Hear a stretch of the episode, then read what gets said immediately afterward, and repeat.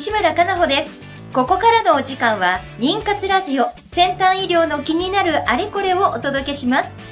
最近、妊活という言葉をよく耳にしませんか？妊娠の妊、活動の活。一言で言えば文字通り、妊娠するための活動という意味があります。まさに、妊活中のあなたに届けていく20分間です。この番組ではゲストをお迎えし、テーマに沿って不妊治療の最先端技術をご紹介していきます。お話を進めていただくのは、スペイン発の不妊治療を専門とした遺伝子検査会社、アイジェノミクスジャパンの代表であり、理学博士のアンディさんと、ラボマネージャーであり、工学博士のトシさんです。よろしくお願いします。よろしくお願いします。今日のテーマは ERA 検査と他社の類似検査についてです。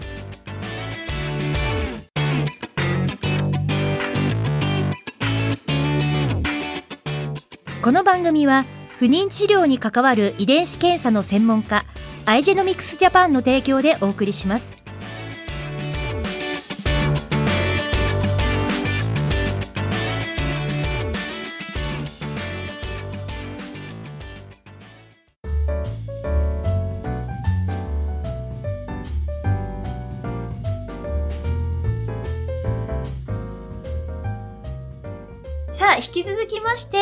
え人形町にあるオフィスから今週もお届けさせていただきます。アンディさん、トシさんよろしくお願いいたします。よろしくお願いします。はい。あの、手元にですね、すごい可愛らしい女の子のイラストがある。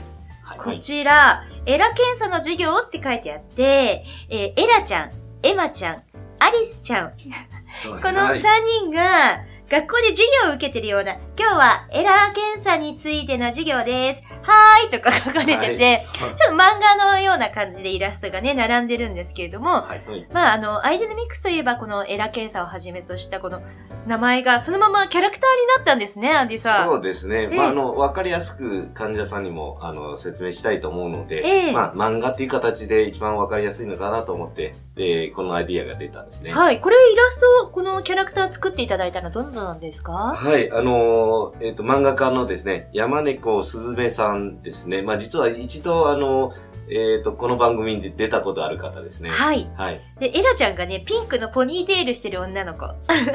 で、エマちゃんは、あ、三つ編みだグリーンの髪の色で、三つ編みをしてて。で、アリスちゃんは青くて、えー、ツインテールの、はい、女の子でございますね。これ、あの、いろんなところでこの漫画が今後読めるようになるのかしら？トシさん。そうですね。そうですねあのーまず、ジネコの方で、っていう雑誌でね。ですすね。はいはいフレンチ治療のクリニックにあの置いてる雑誌はいがあるんですけど、ええええまあそちらでは、まあ、あの、毎回今載せています。はい。はい。あれですか？あとツイッターとかフェイスブックとか、アイジェノミクスさんの。えはい。はい。えちょこちょこ登場してくると思います。はい。はい。はい。ぜひね、このエラちゃん、エマちゃん、アリスちゃん、この3人のね、ストーリーにもぜひ皆さんご注目ください。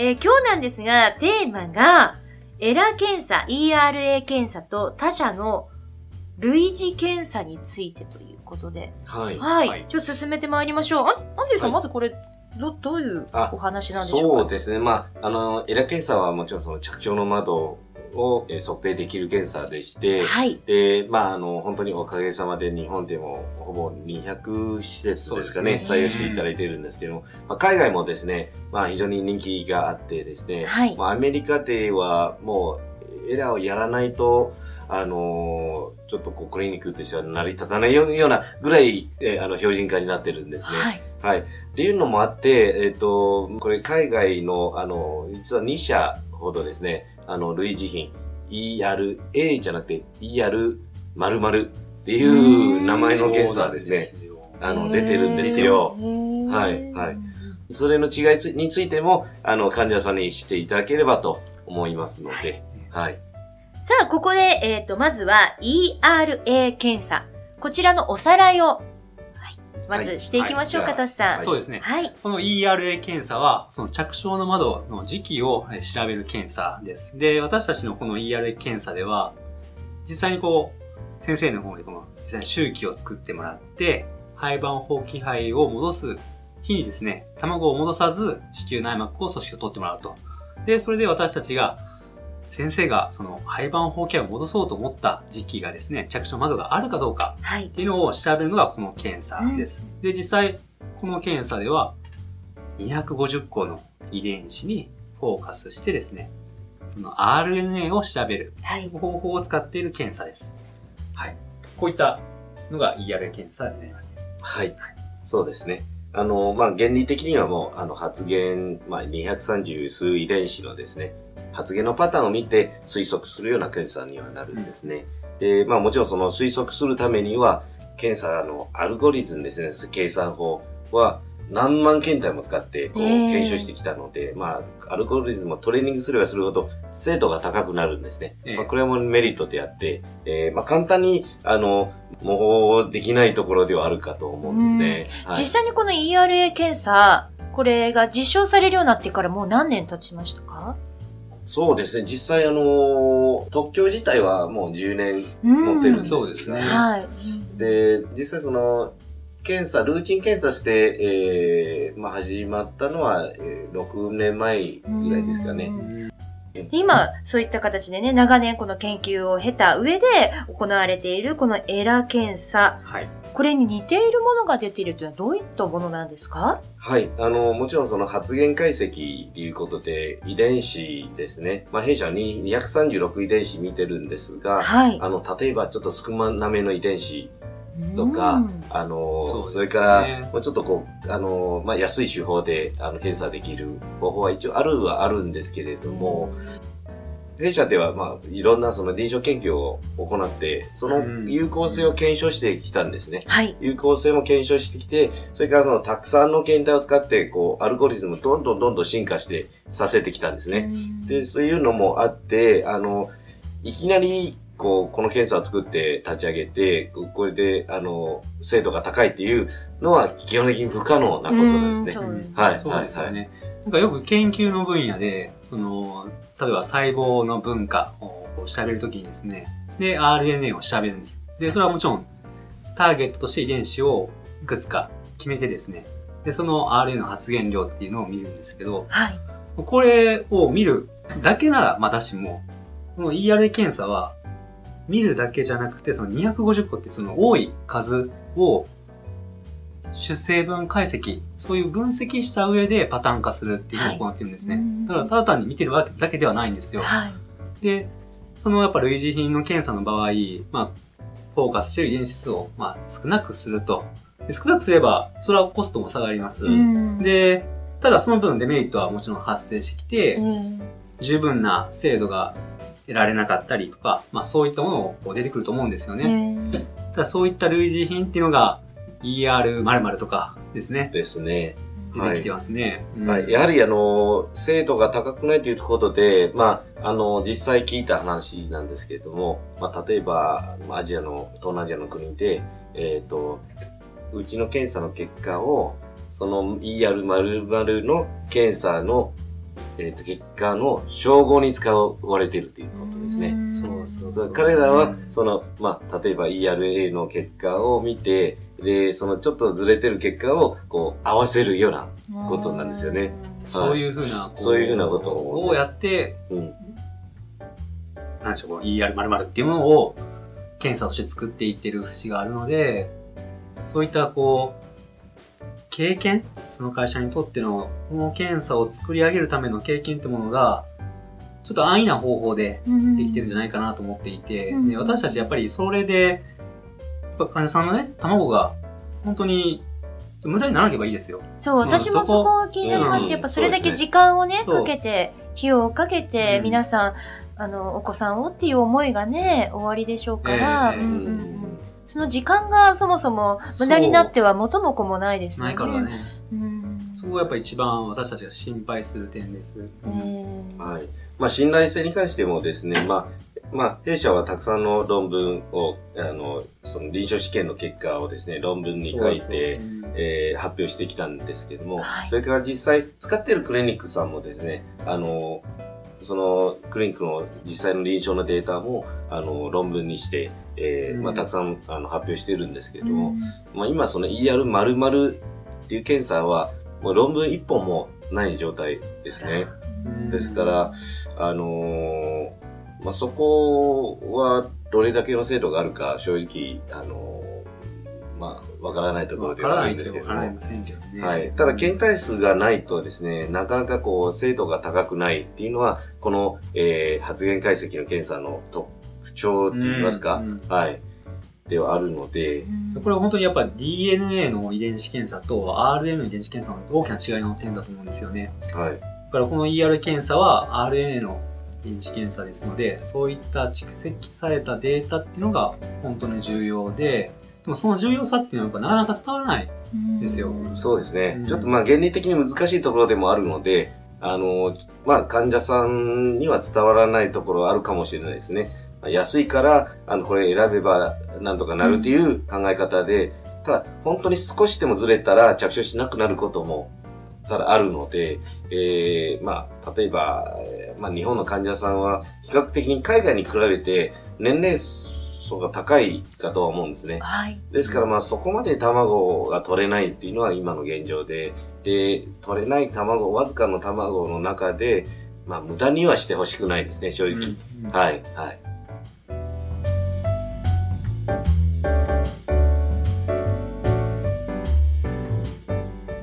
妊活ラジオ先端医療の気になるあれこれ。今日もアイジェノミクスのアンディさん、それからトシさんと一緒にエラ検査と他社の類似検査についてお話を進めてまいります。はいさて前半ね、どういった風にその検査方法がそもそも違うのかっていうお話がありましたけれども、はい。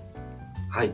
そうですね。あの、先ほど、あの、都市からも話があったように、あの、実際使ってる遺伝子数が少なめで、えー、まあ、ちょもちろんそのコストの削減もできるのと、実際検体数は累積してきたデータが少ないんですね。そのええ ER、〇〇っていうええ検査、まあ、あの、2社あるんですけど、あの、累積が少ないことで、あの、例えばですが、あの、まあ、弊社の検査、ERA 検査は、あの、だいたい9割の糸がですね、1回の検査でもう着床の窓がわかるんですね。えで、なぜそれができるかというと、あの、やはりその、たくさん累積してきたデータで、あの、アルゴリズムを、あの、かなりトレーニングされて、うん進化してきてるんですね。ですから、そういう精度が高くて、1回の検査で大体窓がわかるんですね。で、あの、ある、えー ER 丸、一つだけの丸なんですけどね。あの、これ日本にはおそらく入ってきてないとは思うんですが、ええあの、これ聞いた話だと、3回も検査しないといけないんです。ええ3回検査して、やっと、あの、窓が、あの、わかる。ただ、まあ、100%かどうかもわからないっていうのは、うんまあ、精度がわからないっていうのが現状ですね。はい。いやーちょっと私たちのこのちょっと紹介したのは私たちのこの ERA 検査では、その結果のパターンとしてですね、うん6パターンまで細かく分けることができます。はい。実際にこうちょっと話をすると、一つ目は、まあずれてませんよという結果が一つあります。はい。で、二つ目は、12時間早いですよという結果。うんで、もう一つは12時間遅いですよ。はい。で、あとは、1日早いですよと。ええで、2日早いですよ。うんうんで、1日早いですよ。まあ、うんこういう6パターンあるんですよ。はい。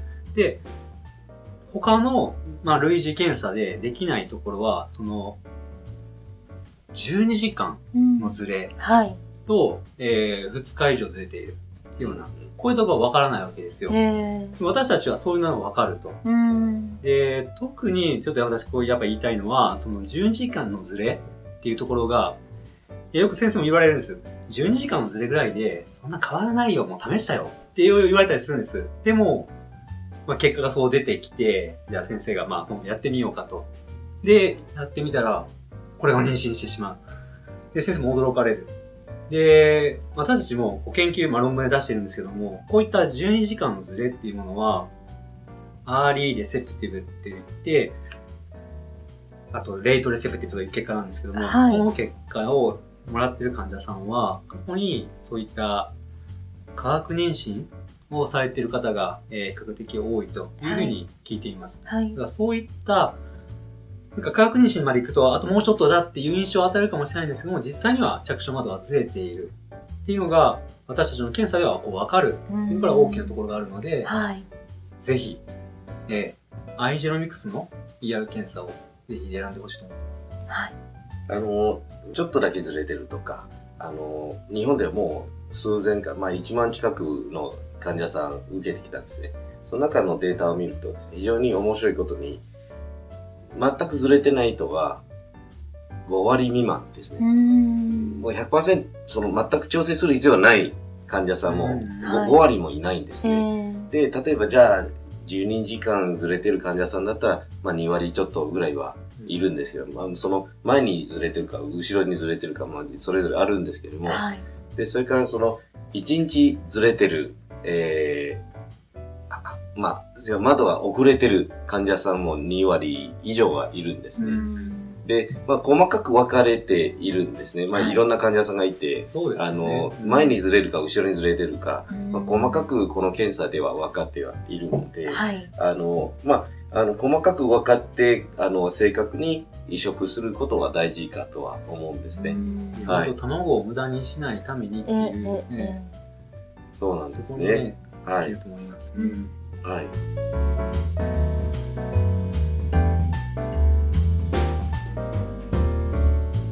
今日こう類似検査についてのお話今週はあったんですけれども、まあ、本当に情報がねいろいろあるので、そのあたりがこう難しいところでもあるんですかね。はい。まあ、あの、もし情報、あの、まあ、例えば勉強されるのであれば、まあ、一箇所だけに限らずですね、まあ、いろんなところ、まあ、ブログもそうですし、ええ。まあ、あの、ウェブサイトもそうですし、ええ。一箇所に限らずですね、まあ、いろんな情報を見て参考された方が良いかなと思いますね。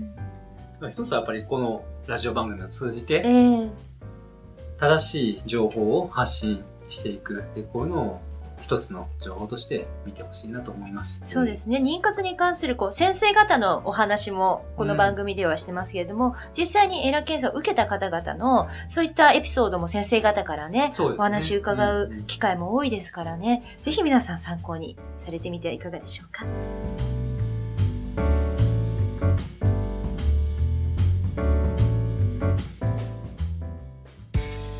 不妊治療頑張り続けるって本当に大変ですね。そんなあなたに自分の着床の窓を見つけてほしい。遺伝子検査の専門家アイジェノミクスのエラ検査です。ERA 着床の窓で検索。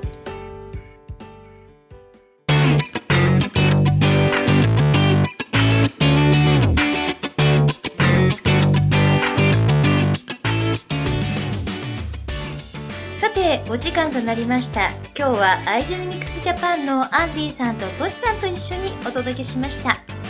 この番組は毎週金曜日夜10時から再放送をお届けしています。また、ポッドキャストによる配信も行っています。FM 西東京のポッドキャストページからお聞きください。それでは来週同じ時間にお会いいたしましょう。